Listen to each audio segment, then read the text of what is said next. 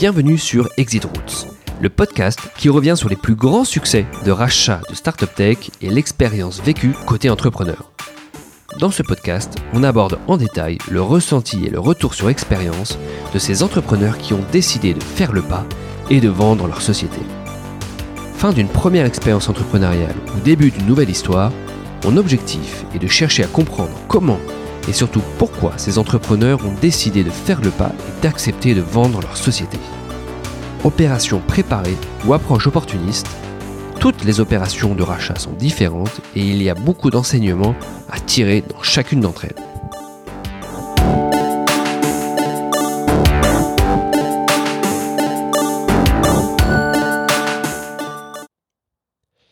Ce nouvel épisode du podcast Exit Routes, je suis ravi d'accueillir Amaury Kornilov, euh, cofondateur de la société Solaire Direct et puis plus récemment de la startup Z-Web. On va y revenir. Bonjour Amaury. Bonjour. Alors, je suis ravi de t'avoir aujourd'hui sur, euh, sur ce podcast parce qu'on va revenir sur une histoire entrepreneuriale de, de plus de 10 ans, Mhm. euh, Solar Direct. Donc tu vas, tu vas revenir un petit peu euh, là-dessus et, on, est vraiment intéressé pour comprendre la genèse du projet et toutes ces années de développement. Et ensuite, on va, on va parler évidemment du, sujet cœur dans ce podcast, c'est euh, cette expérience de, rachat vécue avec, euh, avec Engie en 2015. Euh, mais avant d'arriver sur cette étape clé, évidemment, dans l'histoire de la société, est-ce que tu peux nous revenir sur l'histoire entrepreneuriale de Solar Direct et avant tout à la genèse du projet?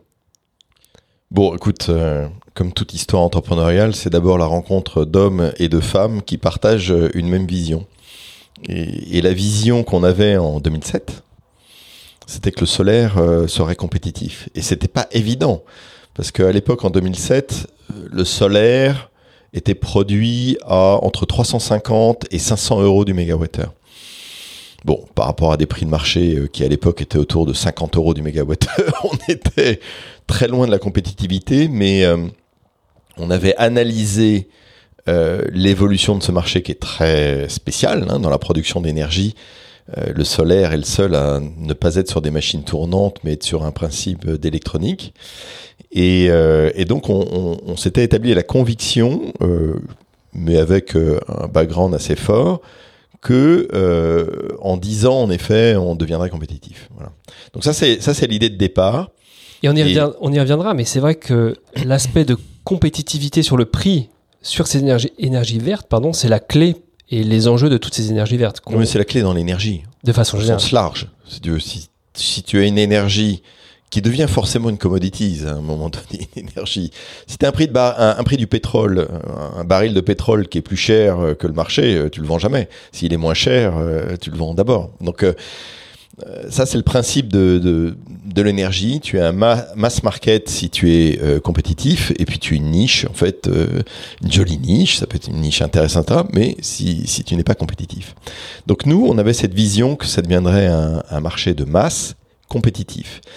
Et, euh, et donc ceux qui ont eu la vision, il y avait euh, notamment euh, euh, comme cofondateur Thierry Leperc, que peut-être tu as connu, qui était très visionnaire, euh, Stéphane Jalla, euh, qui qui est quelqu'un qui est vraiment qui vient de l'industrie, qui était qui était rentré en 1995 dans l'industrie photovoltaïque quand cette industrie pesait moins de 40 mégawatts. quand on est sorti de solaire direct, euh, le marché faisait 40 gigawatts, donc euh, multiplié par 1000. Une autre dimension. Donc une autre dimension, il a vécu tout ça, et donc lui c'était vraiment, euh, je dirais, l'expert, Thierry était vraiment l'expert financier, et moi je jouais là-dedans l'expert business développement, puisque c'était mon, mon background, et à trois plus quatre autres, hein, qui ont chacun apporté leur, euh, expertise, notamment euh, Stéphanie Gosset, qui est aujourd'hui euh, mon associé dans Z-Way, et qui aussi avait une forte expertise du point de vue développement, marketing, et qui a été responsable de la France notamment. Voilà, donc différentes expertises. Jean-Pascal Famba, qui, venait de Gide à l'époque, et qui nous a rejoint aussi dans, cette aventure, et d'autres. Donc, toute cette équipe a eu cette vision et euh, a lancé en fait euh, le solaire photovoltaïque, notre activité de solaire direct, dans deux segments. euh, très différents d'ailleurs. L'un qui était le photovoltaïque pour le résidentiel, hein, donc sur les petites toitures, et l'autre sur les grands parcs. Vraiment, on, on, avait tout le spectre des, de 20 mètres carrés à plusieurs hectares. Voilà. Et on voulait réellement développer un opérateur de producteur d'électricité solaire qui, euh, bah, qui serait évidemment euh, compétitif euh, dans l'avenir. Donc on partait de là en 2007 et on a levé des fonds en 2007 donc sur cette euh, perspective-là avec des premiers leads, on va dire, concrets. Et donc nous ont rejoint euh, TechFun, Demeter, Aster Capital à l'époque, sur une première levée de fonds qui a été de 6 millions. Qui était pas mal, hein, parce que euh, 6 millions en 2007 sur le marché du photovoltaïque, c'était euh, très précurseur, ils y croyaient.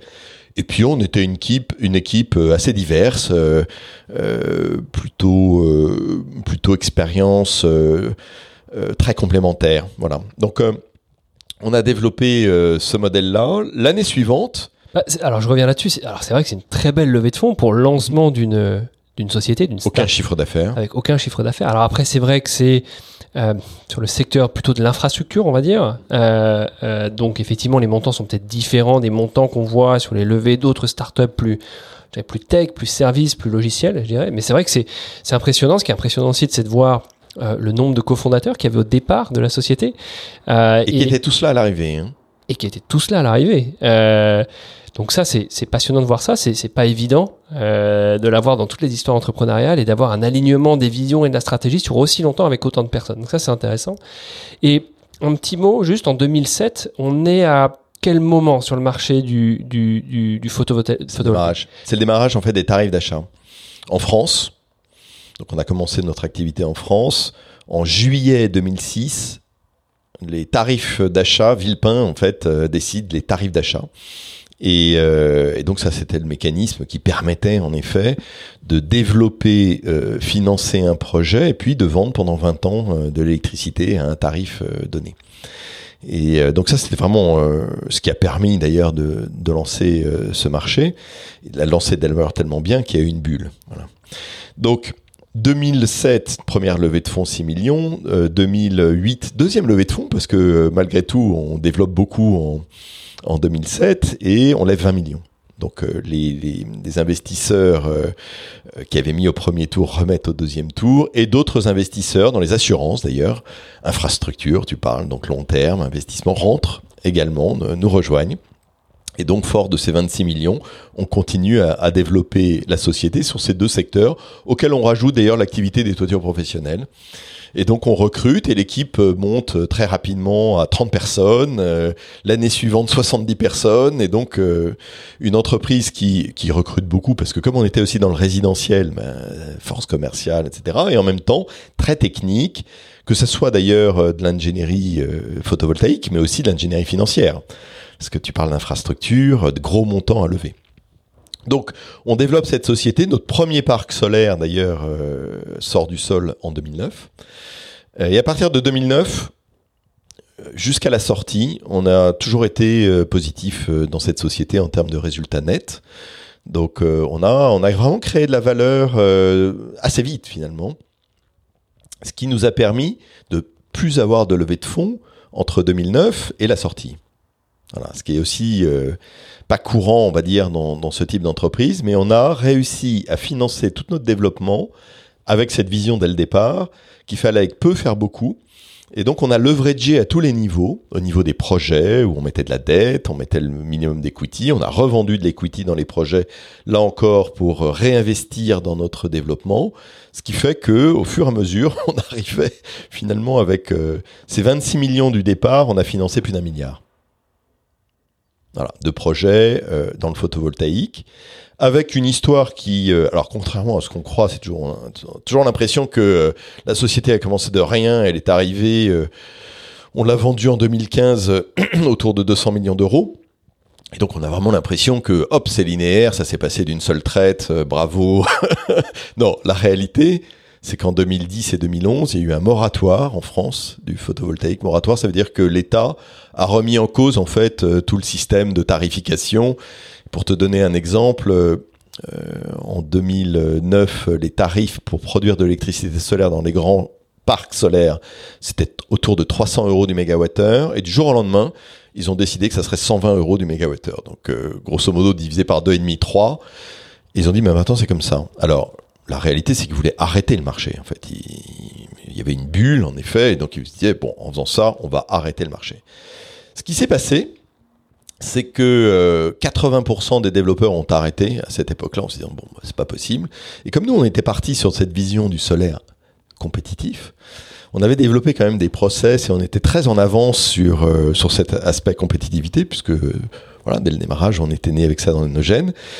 Ce qui fait que quand ils ont mis à 120, nous on s'est dit, bah en fait c'est une opportunité. Euh, il y a beaucoup de gens qui vont sortir, ça va être beaucoup plus simple de développer, il y aura moins de concurrence. Et donc on a accéléré le développement euh, de nos parcs solaires. Et en même temps, on a trouvé des moyens, des, des vraiment des business models pour bah, s'en sortir et pour arriver en effet à faire du solaire à 120 euros du mégawattheure. Et peux-tu nous expliquer un petit peu comment on en est arrivé à cette bulle autour euh, du photovoltaïque justement euh, et au moment où effectivement l'État est intervenu et a essayé de, mettre un holà à cette, à cette bulle euh, Peux-tu ouais, nous décrire un petit peu comment Alors l'État appelait ça dissymétrie d'information. Bon.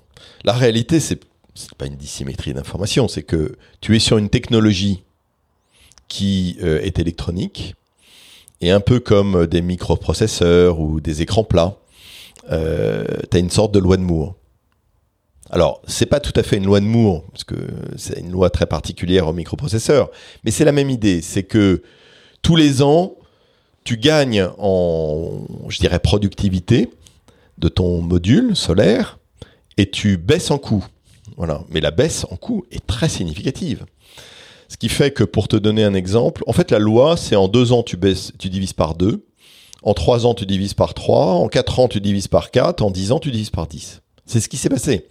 C'est-à-dire qu'un module en effet qui valait euh, en 2007 à peu près 3,5 euh, euros du watt peak, c'est l'unité, ça a été divisé par 10 en 10 ans. 35 centimes au bout de 10 ans. Bon. Donc, les coûts baissent fortement, ça, c'est pour la partie technique, mais en fait, les coûts de financement ont aussi baissé, parce que tu imagines bien que les, les gens qui ont commencé à investir dans les parcs solaires, c'était quasiment du venture capital, euh, private equity, et puis à un moment donné, euh, bah, les gens, enfin les banquiers et les, investisseurs ont, ont, vu que c'était plutôt de l'infrastructure, in fine. Bon, donc t'es arrivé dans le, financement d'infrastructure, et, je dirais quand on est sorti euh, à la fin, on était dans l'immobilier quasiment. Donc tu suis cette courbe en fait de financement, donc tes coûts de financement baissent, tes coûts euh, de, finalement de la technologie baisse extrêmement fortement. Tu vois, c'est pas euh, moins 2% par an. On est sur des courbes qui n'ont rien à voir. Ce qui fait qu'en trois ans, en fait, ça avait baissé euh, énormément et les tarifs d'achat qu'avait positionné l'État à un certain bon ben, là où c'était difficile au démarrage, ça devenait ultra rentable au bout de trois ans. Et donc ça a attiré beaucoup de monde. Énormément parce que extrêmement rentable. Euh, et il y a un moment donné où les gens se sont dit bon ben là c'est très rentable, d'où le fait que hop l'État baisse. Bon voilà.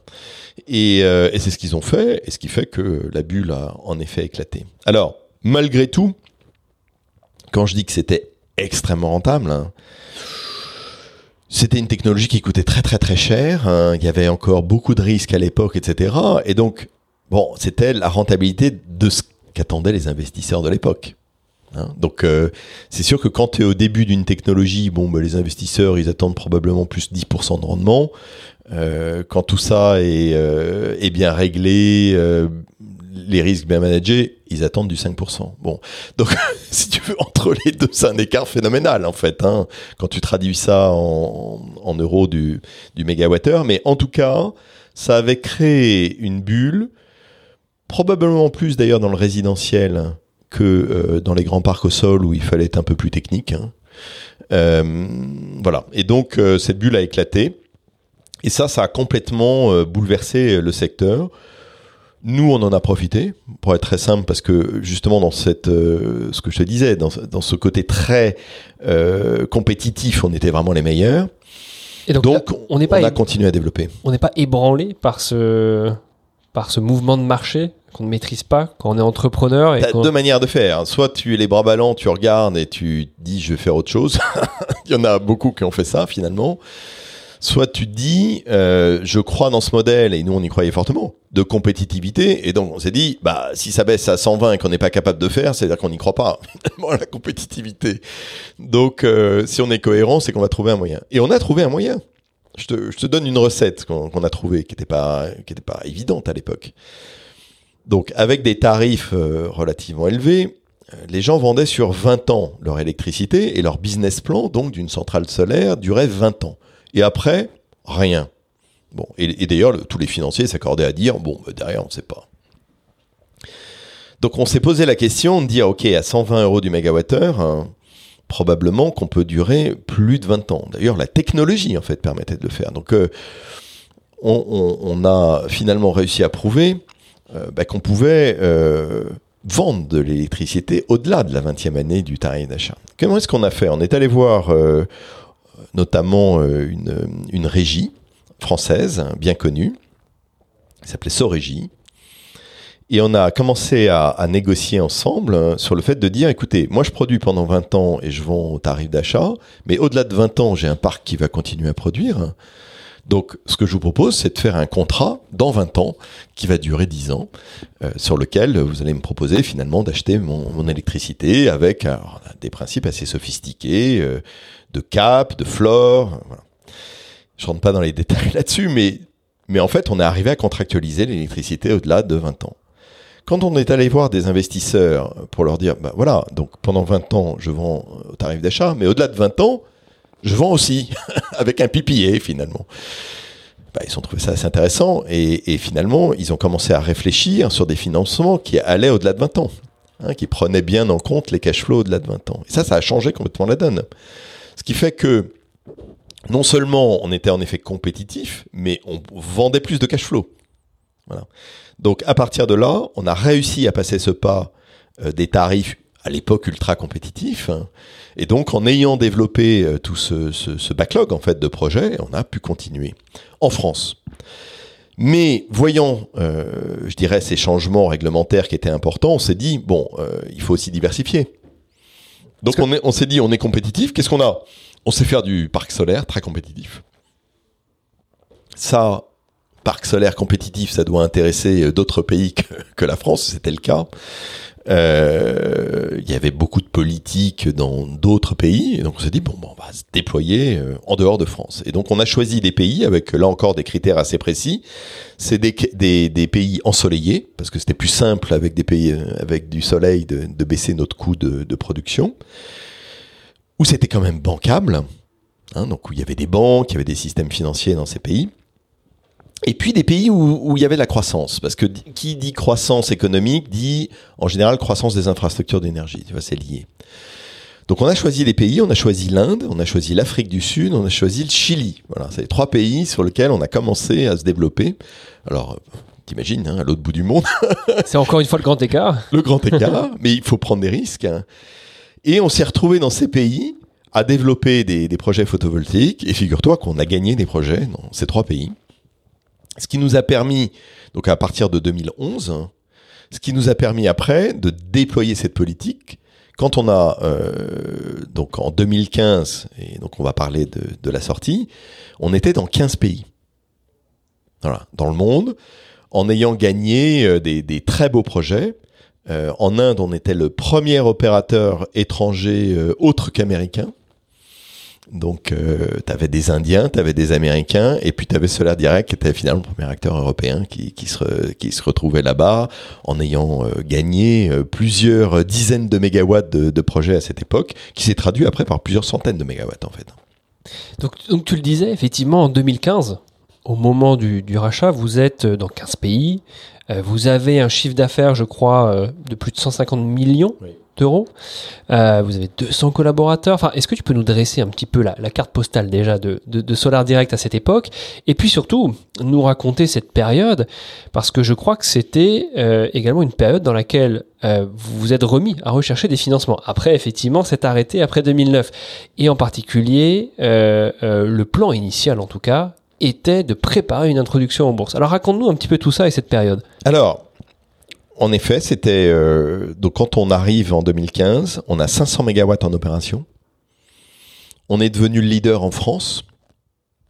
On a euh, des très belles parts de marché dans des pays qui se développent fortement, comme euh, l'Inde, donc le, je parlais du Chili, voilà. Et en Afrique du Sud, on avait également gagné des projets. Et donc, on a une phase de croissance. Et donc, pour, pour le coup, on avait 500 mégawatts en opération et déjà plus de 500 mégawatts en backlog. Et derrière, on, pouvait, enfin, le marché s'emballait, on va dire. Et dans les différents marchés où on était, il y avait des appels d'offres, il y avait, enfin bref, on pouvait euh, multiplier par deux ou trois, en fait, très rapidement ces volumes. Mais là, il y a un moment donné où notre modèle ultra leveragé, on était parti avec 26 millions, on n'avait toujours pas levé en fait d'argent et on, donc euh, on recyclait en fait euh, euh, l'argent en vendant les projets, arrivait à sa limite compte tenu de l'hyper croissance qu'on avait.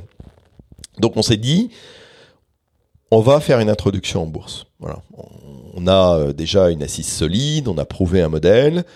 On va aller en bourse. Il y avait à cette époque-là, il y avait une société américaine euh, qui valait plus de 10 milliards, qui s'appelait Sun Edison, euh, et qui avait un modèle euh, assez proche du nôtre en fait. Hein. Si, tu prends un peu de hauteur, si tu regardes un peu l'évolution de ce marché, dans les années, on va dire 2000, c'était les Japonais et la techno, c'était un truc de techno. Donc c'était les types qui étaient dans les wafers, les types qui étaient dans le silicium, dans cette technologie qui était, on va dire, les leaders. Q-Cells apparaît fin des années, enfin entre, entre 2005 et 2010, et là, eux-mêmes, ils sont dans la techno, mais on va dire plutôt dans l'industrialisation. Ce qu'ils ont plutôt inventé, c'est l'industrialisation du module bien fait, allemand. Euh, mais malheureusement, ils se diversifient un peu trop sur trop de technologies, ce qui fait et puis les Chinois rentrent dans le marché en 2010, ce qui fait qu'en moins d'un an, euh, ils coulent. Alors que c'est aussi une boîte qui valait 10 milliards hein, en 2009. Plus rien après, parce que les Chinois rentrent. Et puis les Chinois ont pris très très rapidement l'essentiel de la, de la fabrication des modules. Donc ceux qui étaient dans le module gagnent plus d'argent. Ils meurent tous. Donc là reste ceux qui étaient tout en amont dans le silicium, et puis ceux qui étaient dans le développement. Voilà. Et là, c'est l'ère, ben, je dirais des solaires directs, mais de Sun Edison, qui était vraiment le leader mondial à cette époque-là, qui pesait donc un peu plus de 10 milliards. Donc on arrive en 2015 et on se dit bon bah pour financer notre développement, euh, bah, on va on va on va faire une IPO. Et donc euh, processus d'IPO, on prend un conseil, euh, qui était très bien d'ailleurs, euh, GCA, je sais pas si, si tu connais, Green Tech Capital Advisor, avec Jim, notre advisor à l'époque, Jim Long, qui était un type vraiment formidable, qui nous a permis, si tu veux, on avait une boîte qui marchait bien, avec des processus qui marchaient bien, etc., mais il nous a permis de, structurer en fait pour pouvoir parler à des investisseurs finalement de notre business, de bien structurer le business model. Pour, parce que les investisseurs, ils ont toujours besoin, quand tu leur parles de ton business, d'avoir des analogies. Hein, dire ah oui ton truc alors ça ressemble à ça, d'accord. Ah oui donc euh, je sais évaluer cette société, donc toi euh, tu seras un multiple de ce truc-là. Voilà donc c'est un peu ça. C'est l'equity story, effectivement. C'est une equity story dans laquelle il faut arriver en effet à trouver des briques qui ressemblent à. Voilà. Donc il nous a aidé en fait à, à créer cette equity story et, et, et, ce modèle. Il a fallu quand même faire un énorme travail de, de, de, de vendor due diligence, d'une certaine manière, de, de, la société pour arriver à construire une, une entrée en bourse.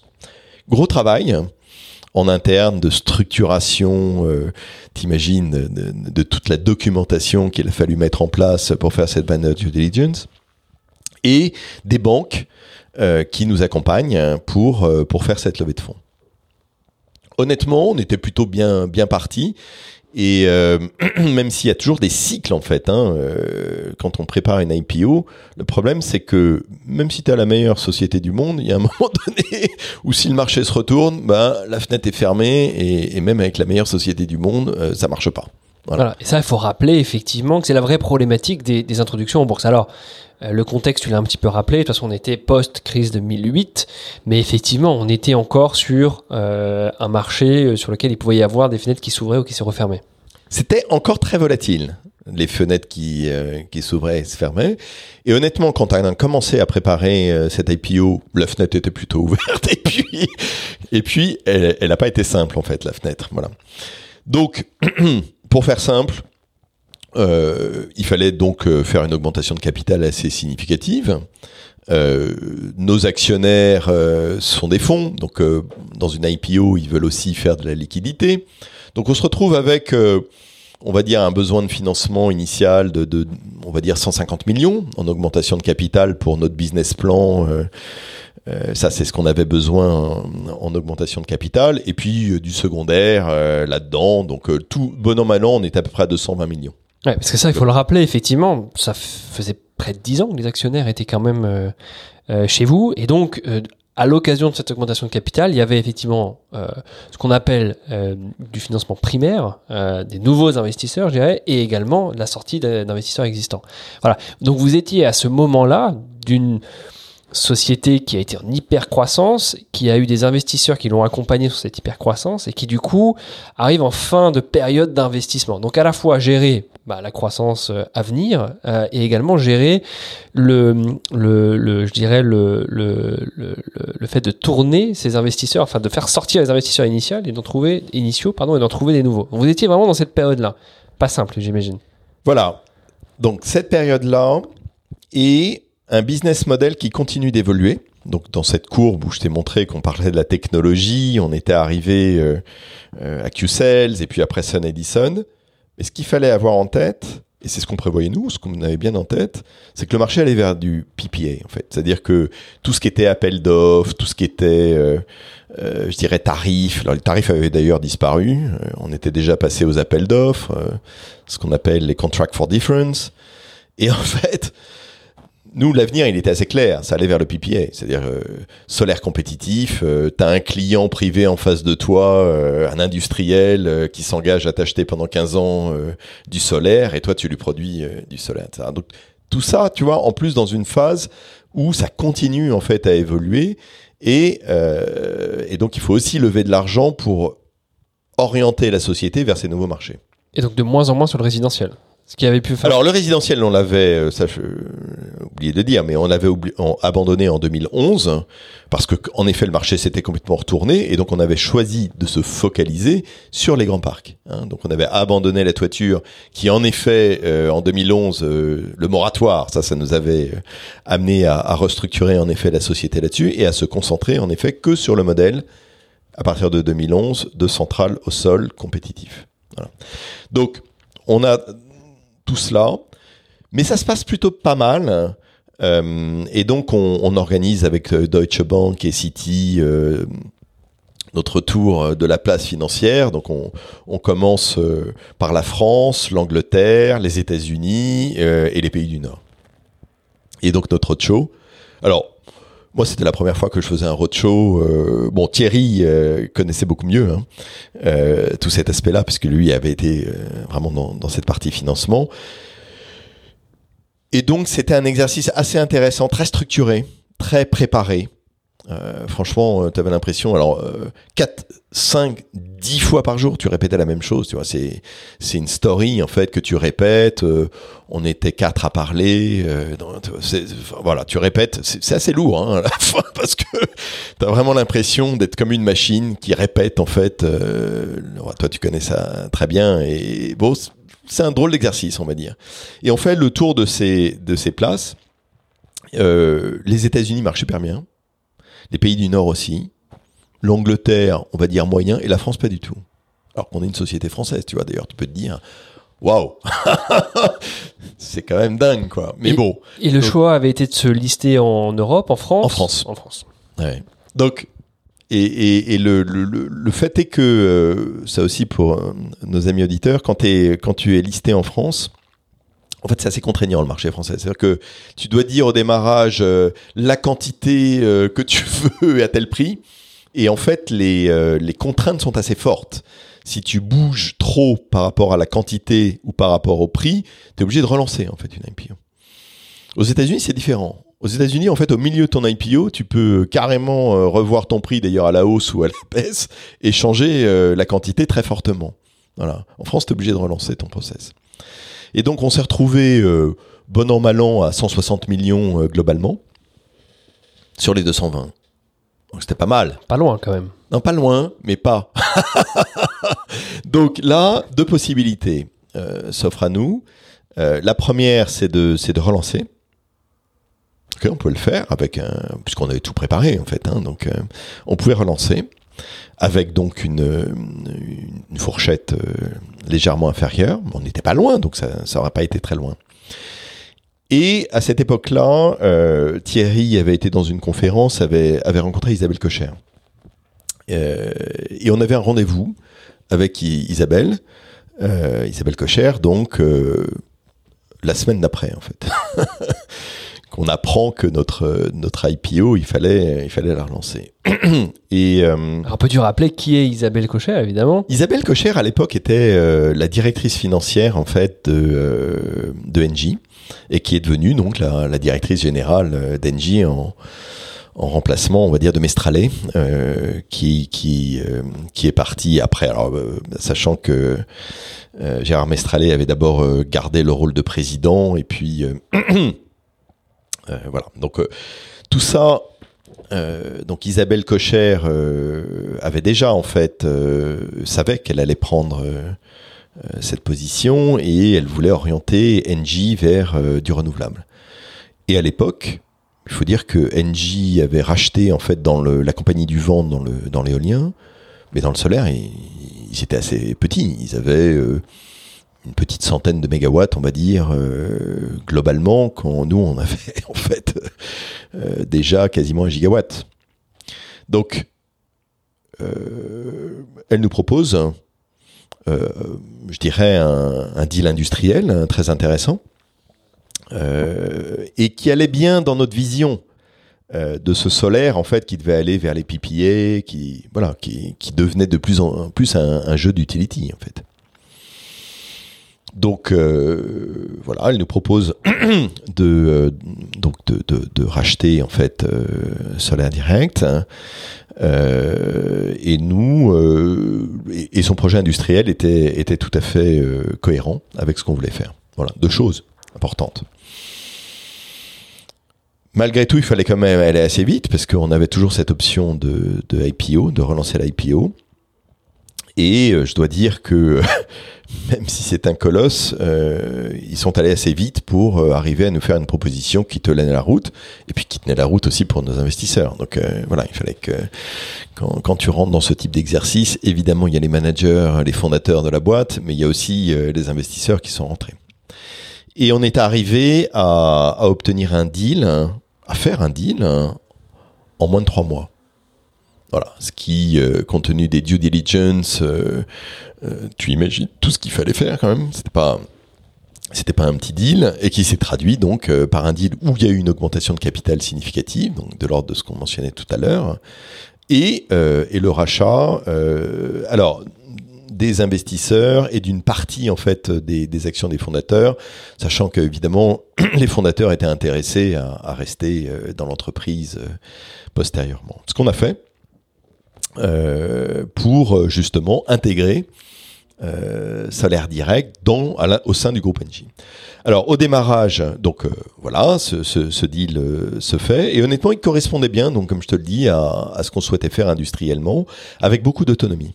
Alors effectivement, juste si on s'arrête un tout petit peu sur sur ce deal, donc ça a été fait très rapidement. On imagine que de votre côté, côté fondateur et aussi investisseur de Solar Direct, il y a une vraie problématique de timing puisqu'il y a, il y a cette IPO en cours, un peu balbutiante, euh, et puis il y a cette opportunité euh, M&A qui, qui, se présente. Et effectivement, il faut savoir euh, euh, jongler entre les deux, j'imagine. On l'avait toujours imaginé, hein. on avait toujours imaginé un dual track en fait, si tu veux. Ceci dit, ça prend tellement de temps que dual track je veux dire, c'est un peu théorique, quoi, parce que quand tu es concentré sur un IPO, je veux dire, une IPO, ça te prend complètement, en fait. Ouais, voilà, Et on avait toujours eu cette idée de dire, bon, c'est l'un ou c'est l'autre. Euh, Et vous donc, avez jamais provoqué euh, cette euh, opportunité, sollicité le marché sur cette problématique de M&A Vous aviez fait à l'époque une réflexion autour d'une opération M&A ou d'une IPO et vous aviez fait le choix de l'IPO, Ouais. on est d'accord? Ouais, ouais, absolument. D'accord. Et donc là, euh, euh, bon, c'est l'op- l'option M&A finalement qui aboutit Ouais. et qui se présente à vous. Mm. Euh, et alors là, comment on réagit d'un point de vue, euh, d'un point de vue euh, fondateur? Parce que j'ai mis ces deux histoires différentes. Euh, je ne sais pas si vous y avez, il y avait une sortie également des, des fondateurs à l'occasion de l'IPO. Non, pas complète. Pas fait, complète, non, partielle. Non, non, bien sûr. Le, le, le, le- le rachat d'Engie a été avec les, avec les fondateurs. À l'intérieur de la société, pour continuer, euh, je dirais, à diriger euh, Solaire Direct avec un business plan, avec un plan de croissance qui était euh, très intéressant. On est quand même sorti, on a, on a quand même multiplié par trois ce qu'on avait euh, quand on est rentré, quand on est sorti nous-mêmes en 2018 en fait. hein. Donc, euh, donc ça c'était important dans, dans ce deal. Par contre, en effet, les investisseurs, eux, étaient complètement sortis euh, dès le démarrage en 2015.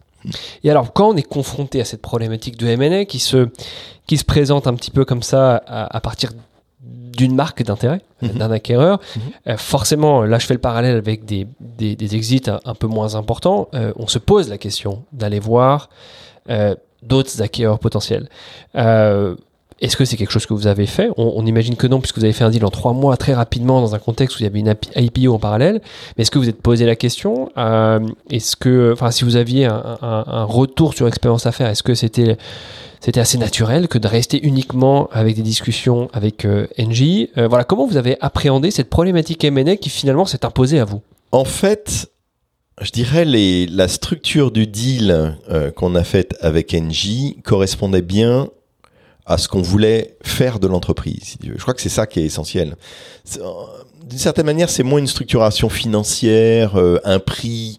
Euh, bon, tout ça joue d'une manière ou d'une autre, puisque il faut bien que que tes investisseurs qui ont investi au dé- démarrage fassent un multiple, etc. Mais nous, ce qui nous intéressait là-dedans, c'était que le, le, plan industriel était absolument cohérent avec ce que nous on voyait en fait du marché.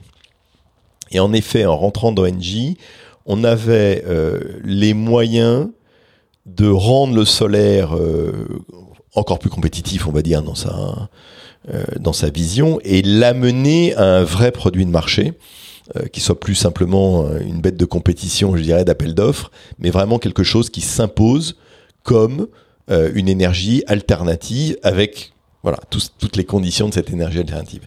Donc ça, ça correspondait bien. Ce que NJ pouvait apporter compte tenu du fait que c'est une utility. À l'époque, euh, c'était quand même, euh, ils avaient quand même 2% de la production d'électricité mondiale. C'était le leader en fait, ce qui n'était pas connu du tout hein, d'ailleurs. Sur le marché, c'est que NJ, euh, que beaucoup de Français associent à Gaz de France, en fait, euh, c'était pas tant dans le gaz qu'ils étaient, qu'ils étaient forts, c'était vraiment dans la production électrique. Et donc, c'était le leader de production d'électricité mondiale. Et ça collait bien avec le fait que nous, on voulait devenir le leader de production d'électricité photovoltaïque mondiale, qu'il faut des capitaux, qu'en effet, le business model se déplaçait vers l'aval, tout ça collait bien. Voilà. Donc ça, euh, si tu veux, des, des, des deals qui étaient aussi euh, euh, en, en phase, ça aurait pas été simple de, de les trouver. Il n'y a pas trop non plus de, tu vois, de, de NG like malgré tout. Donc, euh, donc je pense que ce qui nous a vraiment incité à aller vite là-dedans, c'est que en effet, c'était que ce projet industriel euh, collait bien à ce qu'on voulait faire. Notre vision dès le démarrage, c'est de faire du, du, du, solaire massif, si tu veux. C'était vraiment développer euh, le marché du solaire et des acteurs voilà, qui, qui, qui fassent que ça devienne une, une énergie, la première énergie mondiale. Et en fait, c'est devenu la première énergie mondiale, hein. pas que grâce à nous, hein, soyons bien clairs, mais aujourd'hui, en capacité de production installée dans le monde, euh, on a dépassé euh, maintenant les, les 100 gigawatts annuels. Donc, euh, si tu veux, en effet, ça s'est fait à peu près comme ça. Donc, c'était assez cohérent. Et euh, probablement, on aurait pu avoir une autre route, hein, qui était décidée au démarrage de pas faire d'IPO et donc de faire un, un deal de private equity pur et dur, et dans lequel on serait rentré en fait probablement dans ce que tu, de ce que tu mentionnes. Mais c'est vrai qu'au démarrage, on s'était dit qu'on arriverait sur le marché à avoir en fait cette levée de fonds, il nous fallait à peu près 150 millions, euh, pour, euh, pour faire la croissance de, cette entreprise. Bon, ce qui n'est pas arrivé, du coup on est tombé sur l'autre deal et ça a bien fonctionné. Voilà. Et euh, parfois, ce qu'on planifie ne se, ne se passe pas. Mais c'est pas grave en fait. Je crois que s'il y a un message à donner, c'est qu'il faut, il faut être agile là-dedans. Voilà. Ce qu'il faut, c'est pas perdre le fil de ce qu'on veut faire dans le fond. Après, le reste, c'est des moyens. Donc, euh, si un moyen euh, ne marche pas, tu peux toujours essayer de trouver un moyen alternatif. Voilà. Mais par contre, il ne faut pas oublier euh, ta stratégie et ce que tu essayes de viser. Ouais, c'est bien de le rappeler. D'autant plus qu'effectivement, vous faites cette opération et puis vous restez dans la société. Et on reste. Et vous restez trois ans. On est resté trois ans. alors, pour intégrer vraiment la société à l'intérieur de, de NJ, ce qui euh, là peut poser aussi, je dirais, euh, des, problèmes de culture. Donc soyons clairs, c'est pas très simple quand tu rentres dans un groupe qui est immense, qui est mondial, et que tu es une petite entreprise, malgré tout, même si on faisait à l'époque 200 euh, millions d'euros de chiffre d'affaires, on reste une, une petite entreprise. Je crois qu'Engie faisait 80 milliards. Enfin bon, donc on reste une petite entité, mais importante dans la mesure où en effet où on avait ce business model très performant sur le, le solaire photovoltaïque que Engie n'avait pas en fait à cette époque-là, et donc que Engie a intégré. Alors au démarrage, on était, euh, je dirais, une société complètement indépendante en fait. Hein, donc, euh, alors indépendante au sens management, au sens business model, mais par contre devant évidemment euh, rentrer en fait dans la gouvernance de la, société, ce qui était parfaitement normal, puisque les projets dont on parlait en moyenne, c'était 100 millions, quoi. Donc, euh, donc 100 millions, euh, ça remonte forcément aux instances, euh, les comités d'engagement d'Engie, etc., important. Et, et donc, on a gagné beaucoup de, d'appels d'offres, de, voilà, ça a plutôt bien, très très bien marché. Et a un moment donné, en effet, dans la, dans la structure, où, si tu veux, le, le Isabelle Cocher, là encore, transformant en fait sa société euh, qu'elle avait beaucoup orienté sur les régions, où il a fallu finalement intégrer euh, Solaire Direct dans les différentes entités régionales, c'est-à-dire finalement dans la gouvernance et dans la structure de, de l'entreprise. Donc ça, ça a commencé à faire en effet des, des modifications assez fortes euh, dans l'entreprise.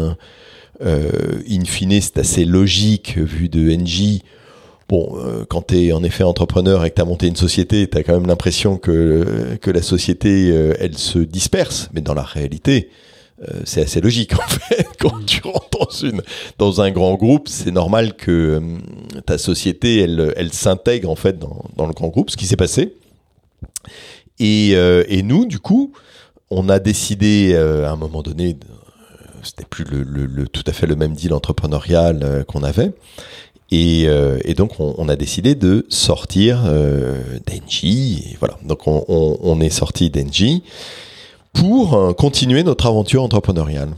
Donc, ça, c'est 2018. Oui. Où vous décidez de sortir totalement de, l'histoire. Et donc, de monter par la suite, on va, on va en parler, une autre, un autre projet, une autre startup, Z-Way, avec une de vos cofondatrice, euh, mm. c'est ça, euh, Stéphanie Gosset. Mm. Euh, avant de parler de Z-Way, peut-on juste parler un tout petit peu du marché photovoltaïque aujourd'hui et dans le futur? Comment tu vois les choses? Et moi, il y a une question que j'avais envie de te poser depuis le départ, mais qui est un petit peu plus générale, je dirais, c'est on fait souvent le reproche aux panneaux solaires d'avoir un impact euh, énergétique carbone à la fin, potentiellement euh, trop important parce qu'on n'arrive pas à les recycler, etc. Ce genre de choses. Donc, est-ce que tu peux nous, expliquer, nous expliquer un petit peu comment tu vois le futur pour ce marché-là et en particulier cette notion euh, de euh, bah, d'impact carbone et d'aspect euh, d'aspect euh, écologique sur comment recycler des panneaux solaires. Est-ce que c'est vraiment un, marché qui va continuer à avoir de l'avenir et qui va être dans cette tendance de d'avoir le moins d'impact négatif mmh. possible pour la planète? Ok. bon, première question déjà, c'est quel est l'avenir pour globalement? Bon, quand tu as une électricité euh, qui est produite maintenant, si tu vas au Mexique, au Portugal, euh, euh, en Espagne, à moins de 20 euros, voire même moins de 20 dollars du mégawattheure, tu peux imaginer qu'elle va se développer de manière absolument extrêmement massive, parce qu'en fait, il n'y a, rien qui produise à moins de 20 dollars du mégawattheure. Donc, euh, voilà. Euh, je dirais, les, les dés sont joués, en fait, euh, de ce côté-là. Par contre, euh, pour développer massivement le solaire, euh, bah, il faut quand même pouvoir à un moment donné produire au moment où les gens consomment. Voilà. Donc le, pro, le, solaire ne peut pas se développer massivement, non pas par sa compétitivité, parce que euh, il est compétitif. Il est déjà compétitif, il le sera encore plus, donc ça c'est pas le sujet. Non, le problème aujourd'hui, c'est que tu produis à des heures hein, ou à des saisons où finalement tu consommes pas, voilà, où tu consommes pas assez. Donc, il faut arriver à trouver le moyen d'utiliser cette énergie comme base, on va dire, de, de production, mais de l'amener au moment où les gens consomment. Donc c'est ça l'avenir en fait du solaire. C'est probablement ce qu'on appelle le, on peut l'appeler le solaire 2.0 ou autre. Mais tant qu'on n'aura pas fait ça, tu seras limité probablement à 30% de la production, euh, voilà, ce qui est déjà pas mal hein, par rapport à là où on est aujourd'hui. Mais si on veut arriver à 100% de la production, ben, il faut euh, progresser. Le progrès, on le connaît malgré tout. Progrès, euh, il y a deux phases. Il y a le stockage, donc en effet, l'avenir, le premier horizon d'avenir du solaire, c'est le stockage, c'est-à-dire que tu puisses stocker déjà des heures dans la journée avec des batteries lithium, par exemple, euh, et puis que tu puisses dispatcher à des meilleurs moments. Et à moyen long terme, ça s'appelle l'hydrogène vert, c'est-à-dire que en fait tu stockes donc ton avec ton électricité euh, produite, tu la stockes sous forme de gaz hydrogène et tu la re réinjecte en fait dans le réseau aux, heures que tu veux ou aux saisons que tu veux d'ailleurs, une fois que tu l'as stocké. Donc ça c'est l'avenir. Euh, tout le sujet c'est quel est l'horizon, mais, mais l'avenir il est écrit en fait. il, est, déjà là en fait.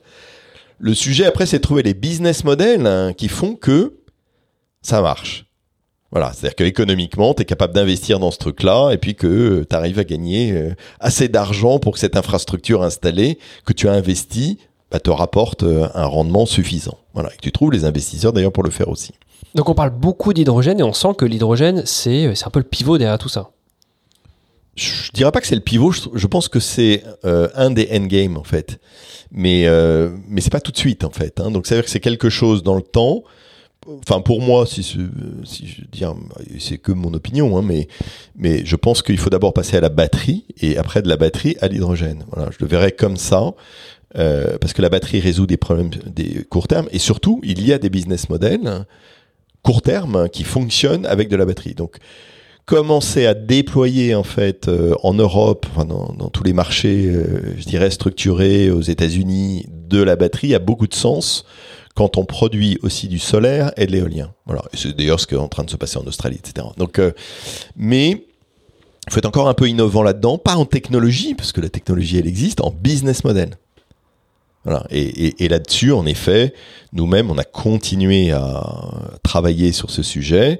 Et donc, on a, euh, comme tu disais, euh, fondé une société, je vais y revenir, qui s'appelle The Way, mais on a aussi euh, aidé à fonder une société qui s'appelle The Energy. Et The Energy, c'est du solaire hybride, solaire plus batterie. Voilà. Qui, sur la route, je dirais, du, du, du 100% solaire, hein, est une des étapes clés. Euh, et aujourd'hui, son innovation, c'est justement dans ce business model qui fonctionne dès aujourd'hui. Maintenant, pour revenir à, ta deuxième question, qui est euh, l'empreinte écologique, on va dire, du solaire. Bon, bah, déjà, le solaire, faut comprendre ce que ça enlève, en fait, hein, ce que ça évite. Bon, euh, ça a enlevé le gaz, pour faire simple, le charbon. Enfin, ça, ça permet quand même d'enlever beaucoup de choses, même si certains disent ah ben oui, mais plus on met de solaire, plus il faut mettre de charbon et d'électricité et de et de gaz. Bon, euh, dans la réalité, avec euh, ce que je viens de dire, bon, même le charbon et le gaz euh, disparaîtront avec la progression du solaire et de l'éolien. Donc, c'est une question de temps, mais là encore, il faut accompagner en fait cette industrie, innover et continuer à aller non pas dans un truc subventionné, dans un truc compétitif, toujours dans cette idée-là. Donc, l'empreinte, euh, l'empreinte carbone. Euh, alors ça, en 2007, figure-toi, c'était euh, ce qui était débattu déjà en 2007. hein, en disant mais euh, le solaire photovoltaïque c'est horrible, ça va polluer énormément. Et d'ailleurs il y avait des gens qui avaient sorti des études assez étonnantes. Alors d'abord en disant qu'il fallait plus d'électricité pour faire un module solaire que ce qui rendrait euh, toute sa vie ce qui était quand même assez étonnant. Et puis après, en effet, sur la même chose sur le carbone, qu'il fallait, euh, pour faire un panneau solaire, beaucoup plus de carbone, etc. Bon, il y a eu des études, mais déjà en 2008 et 2009 qui ont été faites, qui montraient que en deux ans, on rendait en fait toute l'électricité euh, qu'on avait consommée pour le faire. Et comme le panneau, il dure 20 entre 25 et 30 ans, bon, donc euh, l'équation, elle était relativement claire. C'est vrai, exactement la même chose pour, pour le carbone. C'est vraiment tout l'intérêt en fait d'un module solaire, c'est que ça produit pendant très très longtemps. Il n'y a pas de problème mécanique, etc. On est purement dans un principe physique. Euh, et c'est ça qui fait que, euh, certes, on consomme pour le faire au démarrage, mais in fine, euh, on rend tout largement. En fait, ce que je veux dire, c'est que au bout de deux ans, tu as, très très très largement euh, euh, rempli ta, et, rendu tout ce que tu avais consommé. Et après, ce n'est que du bonus pendant 25 ans, 28 ans. Voilà. Donc, ce sujet-là, malgré tout, il a mérité euh, une réglementation, etc. Donc, qui s'est structuré, c'est-à-dire que aujourd'hui, quand tu investis dans un parc solaire en France, même en Europe, hein, euh, tu payes déjà une taxe qui paye le recyclage de tes modules dans 25 ou 30 ans. Voilà, donc tout module importé, installé en France paye une taxe qui est mise euh, à la caisse des dépôts, euh, je dirais empilée, gérée avec des organismes qui sont chargés en fait de recycler les modules quand tu démonteras euh, ton parc dans, dans 25 ou 30 ans. Oui, voilà, parce que ça, on n'en a pas parlé, mais effectivement, est-ce qu'on a fait des progrès sur la façon de recycler les, les modules et euh, est-ce qu'il y a des progrès à venir? Est-ce que, voilà, parce que c'est ça l'enjeu, finalement. On était entre 80, ah, déjà à 90%. Ok, et donc on est en, en train aujourd'hui, euh, ce qui doit être gagné, c'est entre 90 et 100%. Voilà. Mais on est déjà à 90% en fait sur le recyclage d'un module. Donc c'est important, il faut le faire. En fait, je veux dire, on peut pas penser le développement d'une énergie qui euh, euh, qui sera ab absolument déployée dans le monde sans avoir en effet euh, parlé du recyclage et, et de tout ça. Donc c'est absolument une question importante. Elle est faite, mais plus que ça, elle est financée. C'est très important parce que tu pourrais dire j'ai une techno, mais euh, en fait si elle n'est pas financée, euh, voilà. Non, là le truc a été vraiment bien fait. Euh, et je pense que ça sera la même chose d'ailleurs du côté des batteries en fait. Hein. Côté des batteries qui vont se déployer euh, d'abord dans les ordinateurs, le lithium, puis euh, aujourd'hui le, très très gros marché qui tire les batteries, c'est pas tant l'énergie au sens photovoltaïque, etc., que les voitures. C'est la voiture électrique qui va tirer les batteries dans les 10 ans qui viennent. Mais là aussi, il faut mettre en place la même chose, hein, c'est-à-dire des voilà déjà au moment où tu mets une voiture finalement euh, dans la rue, euh, tu as déjà préparé euh, finalement le recyclage dans, est-ce que c'est dans 5 ans, 10 ans de cette voiture? Bah, C'est une bonne transition. On parle de batterie, on parle de voiture, mais on va parler de scooter du coup désormais. Effectivement, c'est donc pour finir, j'aimerais que tu nous expliques un petit peu ce nouveau projet Z-Way. Il y a un côté un peu hybride, il y a un scooter électrique euh, avec des, des, batteries échangeables, en tout cas c'est comme ça que vous le présentez, et euh, il y a un réseau, un réseau euh, pour aller bah, justement swapper ces batteries, récupérer des batteries, et un réseau que vous voulez déployer dans, dans, dans, dans, beaucoup de villes, mais dans, dans les villes. Voilà. Absolument. Un peu à l'image euh, de ce qu'avait fait euh, la mairie de Paris avec, euh, avec la voiture. Alors, parle-nous un peu de Z-Way et de. Bah, Z-Way, c'est donc c'est la continuité. Tu, comprends le parcours. C'est on a développé du, photovoltaïque. quand on est sorti d'Engie, on s'est donc posé la question de bah, comment est-ce qu'on peut continuer à contribuer à accélérer la transition énergétique? C'est ça la, la question de base. Qu'est-ce que moi voilà, qu'est-ce que moi, toi, nous pouvons faire pour accélérer la transition énergétique? Pour moi, c'est une question absolument cruciale. Euh, honnêtement, quand je me lève le matin, je me dis qu'est-ce que je peux faire pour améliorer cette partie-là? Et non pas, euh, enfin bon, y a évidemment, tu peux te dire, euh, je vais gagner de l'argent, je vais faire des sociétés, etc. Mais là, c'est même pas le cas. C'est, c'est, euh, je suis absolument convaincu qu'il faut accélérer ce mouvement. Mais sinon, on va dans le mur. Donc souvent, je prends l'image de la mer de glace. euh, je vais à Chamonix et je monte la mer de glace avant, après, euh, en 1950 et aujourd'hui. C'est une catastrophe. Enfin, il faut ouvrir les yeux, quoi. On est dans un problème énorme, gigantesque. hein. On est dans le mur, en fait. Voilà. Donc j'essaye, avec ce que je sais faire, j'ai travaillé toute l'énergie dans l'énergie toute ma vie, d'essayer de contribuer à apporter des solutions qui accélèrent ce changement. Voilà, ça c'est vraiment le départ. Donc sur le photovoltaïque, on en a parlé largement. Sur Z-Way. Z-Way, on souhaiterait, nous, accélérer la transition euh, des moteurs thermiques, donc des voitures euh, qui marchent à l'essence ou au diesel, mais c'est vrai pour les deux roues aussi, qui marchent à l'essence, vers l'électrique. Donc quand on a regardé ce truc-là, en tant qu'entrepreneur, on s'est dit, c'est quoi le problème en fait? Parce que tout le monde en parle, hein, mais il n'y en a pas. Donc quel est le problème? What is the pain? Alors, on est allé voir, on a regardé, on a étudié le sujet, et puis on s'est vite rendu compte que le pain, c'est la recharge. Voilà, c'est t'habites Paris, t'habites un appart, t'as un scooter dans la rue. euh, S'il est électrique, où est-ce que tu le branches en fait? Alors, Tu vas pas avoir euh, ton, ton fil là qui, euh, qui sort de et puis qui se déroule dans la rue. On en voit quelques-uns comme ça, mais bon, c'est pas c'est pas un truc vraiment intéressant. Trouver une borne dans la rue pour le mettre, bah c'est très bien, mais c'est souvent loin. T'es pas sûr d'en trouver une quand tu rentres chez toi, donc c'est de la galère, quoi. Donc on s'est dit comment est-ce qu'on peut résoudre cette galère, résoudre cette galère? Euh, et, finalement, en regardant la technologie, là encore, on s'est rendu compte que on pouvait échanger les batteries. Alors c'est un truc qui existe depuis très très longtemps, hein, l'échange. Alors quelqu'un m'a dit, ah votre truc ça ressemble au Pony Express. Ah bah, oui parce que c'est vrai que quand on voulait faire euh, 500 km à cheval, euh, qu'est-ce qu'on faisait? Eh ben on allait à une étape, paf on changeait de cheval, on allait à une autre étape, paf on changeait de cheval et on changeait de cheval. euh, bon, parfois on mangeait entre les deux, mais en l'occurrence on changeait de cheval euh, continuer comme ça. Donc ça c'est Pony Express. Mais euh, c'est vrai aussi, par exemple, dans un métier qui sont les bouteilles de gaz. Bon, les bouteilles de gaz, euh, quand ta bouteille est, vide, qu'est-ce que tu vas faire? Bah, Tu vas l'échanger et tu en reprends une pleine. Donc, tu échanges vide contre pleine. Voilà. Donc, ça, ça nous a un peu inspiré en disant, euh, faisons la même chose. Et il y a une société qui a fait ça, en fait, en Asie, qui s'appelle Gogoro, qui, euh, pour la petite histoire, était un peu un Tesla euh, du scooter. Donc, euh, c'est un entrepreneur qui s'est dit, bah, je vais faire comme Tesla, mais pour le scooter. Ok. Donc, il a fait un très beau scooter, et puis il s'est rendu compte que son très beau scooter, enfin, très asiatique, hein, coloré, voilà, etc. Mais, mais il s'est dit, euh, le user experience de ce truc-là, c'est quand même un peu merdique, quoi. Donc, euh, il faut 4 heures pour le recharger. euh, donc, il a eu cette idée de, de, station euh, de batterie. bon, et donc, où tu arrives avec ton scooter, tu mets ta batterie vide, tu repars immédiatement avec une pleine. Bon, chez lui, il faut avoir un téléphone, donc euh, tu branches ton smartphone, tu prends un QR code, etc. Donc nous, on s'est dit, bon voilà, ça, ça me paraît une bonne idée.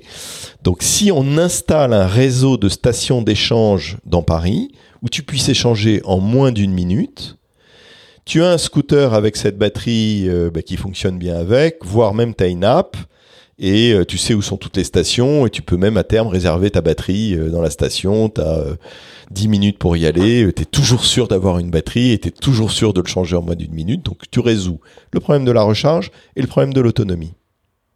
Voilà. Ça, ça a été donc le démarrage de cette entreprise. C'est cette idée simple qui est de dire, côté client, on fait une charge en moins d'une minute, et par contre, côté réseau, là, on est en charge lente, et vous savez que la charge lente, c'est ce qui permet de faire durer les batteries. euh, donc on en de revient, recyclage. euh, pour le recyclage. Enfin, justement pour qu'elle dure le plus longtemps avant d'être recyclée. C'est ça l'essentiel. euh, Quand on parle de batterie, oui, mais les batteries, etc., c'est bien. Bon, le premier truc, c'est bien parce que tu le fais durer longtemps. Si en effet tu le mets dans une trottinette qui, je sais pas quoi, qui disparaît au bout de trois mois, bah, une batterie que tu as investie qui dure trois mois, c'est pas très écologique. Par contre, si elle dure 5 ou 7 ans, ça c'est plutôt pas mal. Et si en plus tu peux la recycler demain euh, dans du renouvelable, et que ça dure 15 ans, merveilleux. Non, complètement. Bah, effectivement, on voit bien hein, le fil conducteur entre euh, Solaire Direct, ce nouveau projet. Euh, on voit tout le potentiel, c'est passionnant. On va suivre ça avec, euh, avec grand intérêt.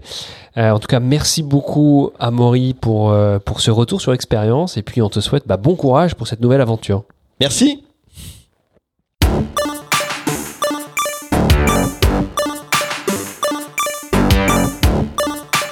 J'espère que vous avez autant apprécié l'écoute de cette édition que j'ai pris de plaisir à préparer cette interview. Encore merci pour votre écoute et de nouveau pensez à vous abonner sur Apple Podcast ou SoundCloud à mon podcast Exit Roots. Enfin, n'hésitez pas à commenter et partager cette édition autant que vous le souhaitez.